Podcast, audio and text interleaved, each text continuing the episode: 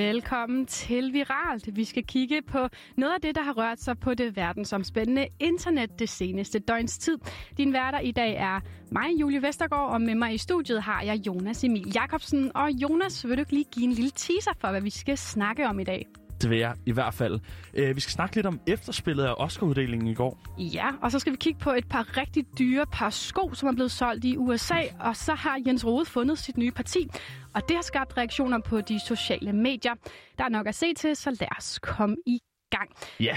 For første gang nogensinde, så er et par sneakers blevet solgt for over en million dollars. Det er et par sneakers båret af den amerikanske rapper Kanye West, jeg sagde det helt, helt dansk der, West, der har slået øh, salgsrekorder. Der er tale om et par Nike Air GC One, som er blevet solgt for 1,8 millioner dollar, og det svarer til godt 11 millioner. Hvad siger du, Jonas? Det er noget en pris, var? Det var åndssvagt. Ja. Du skal jo ikke sælge et par sko for 11 millioner kroner. Det er jo fuldstændig vanvittigt. Altså, hvis jeg havde så mange penge, så er jeg ikke sikker på, at jeg havde købt et par sko, man omvendt. Ej, jeg tænker, hvis du køber et par sko for 11 millioner kroner, så har du lidt mere end 11 millioner kroner på lommen. Så skal du ikke spise havregryn resten af måneden. det behøver man nok ikke. Den tidligere rekord for salg af sko på auktionen, den var 615.000 dollars, og den rekord blev sat i august 2020, hvor det var et par Nike Air Jordan, der blev solgt via et auktionshus. Og øh, de her rekorddyre øh, sneakers, de blev jo båret af Kanye West, da han i 2008 optrådte ved uddeling af Grammy Awards, som er en musikpris. Og her optrådte, optrådte han med numrene Hey Mama og Stronger.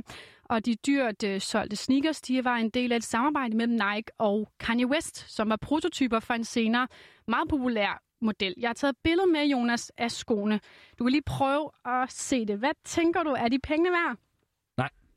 Det er et par Nej. sorte sneakers med øh, sådan en slags næsten bæltespænd henover. Det kan være, at folk kender dem, hvis de, øh, hvis de lige kender den her model. Men altså, Ja, altså jeg er glad for sneakers, men jeg er ikke sikker på, at den der model, den vil klæde mig, fordi de går også op. Altså, ja, og jeg kan forstå sådan noget som de der selvsnørende fra øh, Back to the Future, at de bliver solgt for mange penge. For det, det, der, er, der er en gimmick ved det og sådan noget, men det der er jo bare et par sorte sneakers med hvid sål. ja, og så ved jeg ikke, der er sådan et, nu siger et emblem på, eller sådan en eller anden, jeg ved ikke, om du kan forklare det bedre. Jeg ved ikke, det er op omkring, øh, hvor man snører båndene. Det ligner et emblem for Pokémon. Det er nok sådan det bedste beskrevet. Ja, altså jeg vil også sige, jeg tror faktisk, jeg vil føle mig en smule tosset, hvis jeg blev set med de her sko. Men jeg ved ikke, altså når man har så mange penge, så øh, er man nok ligeglad med... Altså, Ja, og så er der også noget kultur og noget kunst, og ja, ja, men, men det er godt nok mange penge. Ja, det er det virkelig. Og skoene de blev solgt på auktionen, øh, og de blev købt af Rares, som er en markedsplads for investering i sneakers, så det gør det altså muligt at investere i sjældent fodtøj. Og ifølge en chef for streetwear ved øh, det her auktionsbureau, så afspejler salgsprisen, at Kanye West er en af de største designer af sneakers i vores tid. De første Nike Air GC1 de udkom i begrænset oplag i 2009, og de bliver altså normalt solgt i dag for mellem 12.000 og øh, 25.000 kroner, alt afhængig af modellen. Og der er meget forskellige reaktioner på de sociale medier, især på et opslag, som CNN har lavet og linket til den her historie. En skriver, at Kanye selv har købt dem, måske for at gøre hans brand mere populært, så han kan tjene flere penge. Hvad siger du? Plausibel? Øh? Det ved jeg ikke, men jeg, jeg håber det lidt. Gift, det vil være fedt at gøre. Ja, det synes også, altså, hvis man tænker, at det ikke er nok penge, så kan man da lige købe dem selv og sætte dem så salg til mere. En anden skriver på Facebook, han synes, det er spild af penge i de her pandemitider. Man burde donere pengene, og en tredje skriver, at verden er blevet sindssyg. Hvad siger du? Øh, Ja, altså, jo, det er nok blevet lidt sindssygt, men der er også en eller anden kul- kulturel værdi i det, og det er jo nogle helt særlige sko. Men, men det er lidt vanvittigt, det Ja. er det sgu. Vi må se, hvornår vi igen skal snakke om en rekord i forhold til salg af sko. Ja, yeah. så skal det handle lidt om efterspillet fra Oscarshowet i går. Mm. For der er lige to historier, som jeg har bidt lidt mærke i. Mm. For det første så, øh, så kom Sir Anthony Hopkins endelig med sin takketale, efter at have vundet en Oscar for bedste mandlige hovedrolle. Mm.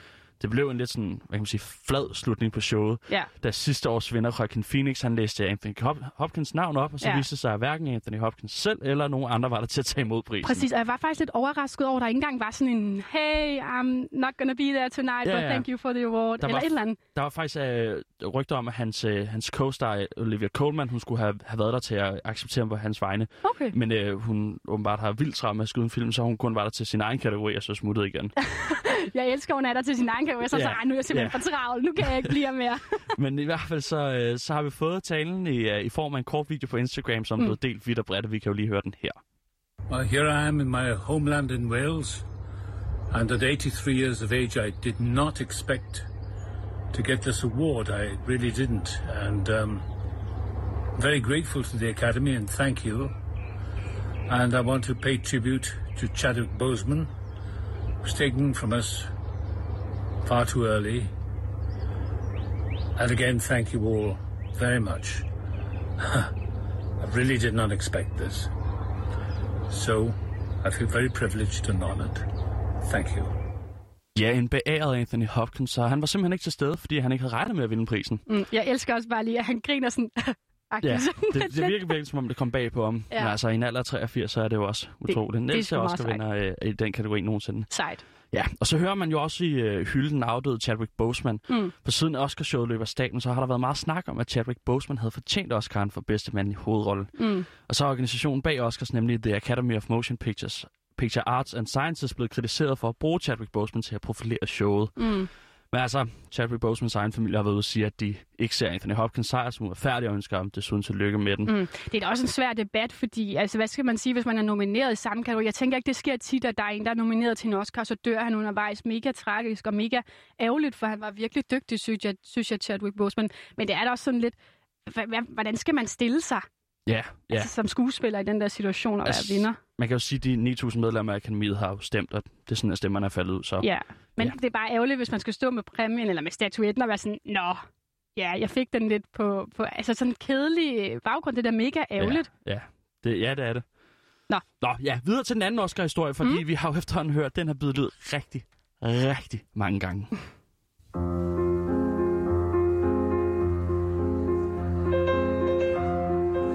Jeg har lyst til at starte aftenen med lidt champagne. Det lyder dejligt. Øh, jeg er i bil. Jeg skal bare have en øh, dansk vand øh, uden citrus. Uden citrus, ja tak. Ja, det er starten af traileren til Druk. Mm. Men den her øh, dansk replik, det kan måske blive leveret af ingen ringer end Leonardo DiCaprio i fremtiden. Okay. Ja, for i går aftes, der dukker der en nyhed op på sociale medier øh, om, at produktionsselskabet Appian Way Productions, som DiCaprio er medejer af, mm. de har købt rettigheden til at indspille den internationale udgave af Druk. Sejt. Ja. Øh, de blev solgt på en auktion, de her rettigheder, og der er desværre ikke nogen melding om, hvad de har betalt for dem, men jeg tænker, der har været en rigtig god pris, især set lyset af, at den har vundet en Oscar nu. Mm. Men jeg tror ikke helt, jeg forstår, hvorfor. Altså, hvorfor skal der laves... Altså, er de ikke dygtige nok, de danske? Øh, jo, jeg tror, det handler om penge, og så handler det om, at amerikanere er utrolig bange for undertekster. De er øh, ikke glade for, for udenlandske Ej, okay. film. Det er fandme også nede at sidde i biffen og skulle koncentrere sig om at læse undertekster. Ja, okay. Det er det, Fair ja. nok. Øh, men altså, der havde været rigtig mange bejlere til at købe Mm. rettighederne. Jeg ved også, at øh, øh, Jake Gyllenhaal, øh, den svenske Nå. Hollywood-stjerne, han, øh, han ville også gerne have haft købt øh, de her rettigheder. Okay. Men chancen for at se DiCaprio i hovedrollen som øh, en midaldrende mand i forfald skulle angiveligt have gjort, at det var Appian Way af Winterberg, han til sidst valgte. Mm.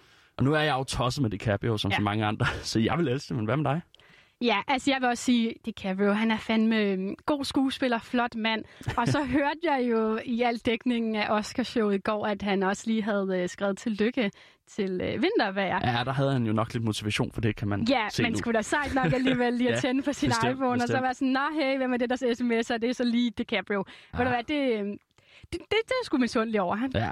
Ja. Men nu må vi se, for det er langt fra sikkert, at han ender med at spille med den. Det kan jo være, det bliver en helt anden, der spiller mm. den rolle. Vi må vente og se. Her til sidst så skal vi en tur herhjem og på Christiansborg, for i går aftes skrev Jyllandsposten, at Jens Rode, der for nylig forlod de radikale, han har meldt sig ind i kristendemokraterne. Og han bliver altså partiets nye politiske ordfører. Kristendemokraterne de nåede ikke over spærregrænsen ved Folketingsvalget tilbage i 19, men med Jens Rode har partiet faktisk en plads i Folketinget for første gang i næsten 10 år. Noget du har set i nyheden i går inden sengetid, Jonas? Nej, det gjorde jeg ikke, men jeg vågnede op til det, der føltes som 700 plus meddelelser om, Jens Rode havde skiftet parti igen. Ja, jeg vil sige, jeg nåede at se det. Jeg tænkte, hold op, det er også noget nyhed at gå i seng på. Og selv siger han til Jyllandsposten, at han er politisk stødt panden mod muren andre steder. Det er han altså ikke her. De kommer med et politisk øh, projekt, som er ambitiøst, pragmatisk og borgerligt. Han kalder det selv øh, Danmarks Borgerlige Midterpartiet. Det bliver mantraet. Sammen med landsformand Isabella Arn, så fremlægger han i morgen onsdag et politisk manifest for 2030. Og han skriver i et, øh, eller siger et skriv på Kristendemokraternes hjemmeside, at hans mærkesag er ikke at have nogen mærkesag. Når du lige hører det, hvad så? Altså, det virker jo bare sådan så fluffy og løst, ikke? Altså, Jo, hvordan kan man gå ind i politik og ikke have noget formål med at gå ind i politik? Det er i hvert fald det, jeg tænker. Ja, Men, øh, øh... selv siger han, jeg insisterer på en helhedsbetragtning og mærkesager har det med at blive dogmer, som i længden ender som enten selvmodsigelse eller som en stopklods for at indgå det gode og pragmatiske kompromis. Og han lagde også selv en video på hans Facebook-profil i går, som vi lige kan høre starten af. Jeg melder mig ind i kristendemokraterne, fordi kristendemokraterne er et borgerligt midterparti, og jo dybest set har været det i 50 år. Jeg har jo siden 2015 været medlem af det tyske CDU som støttemedlem, og for mig er det jo naturligt, hvis jeg kan være kristendemokrat på tysk, så kan jeg også være det på dansk. Ja, der er mange reaktioner på det. Har du øh, set nogle af dem? Nej, det har jeg faktisk ikke. Nå, jeg har taget et kig på TV MidtVest Facebook-opslag, hvor de skriver om det her partiskifte. En skriver, du er en rod, Jens Rode. Alt du laver er rodet. Og så- Ej, ja, det, the det, pun. ja, præcis. Og så er der en anden, der skriver, at han har fundet sit parti. Det har han vel hver gang med henvisning til, at det vil er hans tredje parti, han Ja, er over i være. nu. Ja, og så en tredje skriver, han er lige så troværdig som en 73 kroners seddel. Der er så også en på Jens Rodes profil, der skriver, sådan Jens, du tør stå ved dine holdninger, respekt for det. Og det er jo bare spændende at se, hvad der sker herfra. Ja. Og med det så nåede vi faktisk til vejs ende på den her udgave af Viralt. Vi har brugt lyd fra Anthony Hopkins egen Instagram-profil og fra Jens Rodes Facebook-profil. Din værter har været mig, jeg hedder Julie Vestergaard, og med mig i studiet har jeg haft Jonas Emil Jakobsen. Og vi vil sige tak, fordi du lyttede med.